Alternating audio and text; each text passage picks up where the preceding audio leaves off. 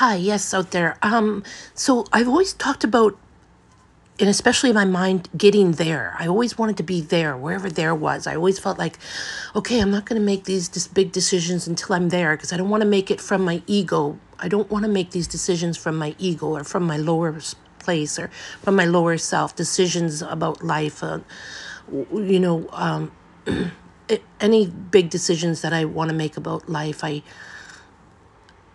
where I want to live or how I want to live or who I want to live with or anything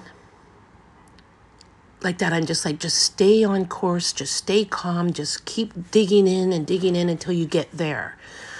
So last time I talked to uh, about the podcast, I talked about um, my master being or being under the under badness under the, the, the master of badness and wrong and feeling wrong and everything I did was wrong and feeling like I was just wrong and, and, and bad. And then everything that's associated with that guilt, shame. That's what I talked about last time. So then I woke up yesterday morning and it was just like, and I just knew I was there.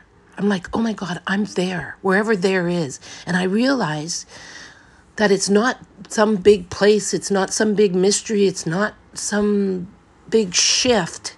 It's just recognizing that being there now means that I am under under the under the cap of self-love and trusting trusting in God and good trusting in the universe it has every time I've trusted in it, it has paid off. And every single time I've been inched closer and closer to really trusting in that instead of trusting in the protector and the ego, which I gave my power away to in the first place for whatever reasons. Who knows why you do that or what lifetimes or what you're trying to figure out. But now it's like giving the reins and the power and being under the under the umbrella of, of self-love, recognizing that you can trust in the universe, you can trust in God, you can trust in your higher self.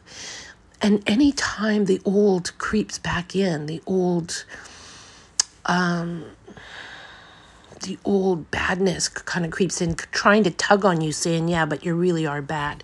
You're really just bad. You can recognize it and say, Yeah, I don't, I'm not bad and and and literally go through how you're not bad that you're actually good and everyone's good. Everyone has good. Everyone can do bad too. It's up to them. But for me i'm there.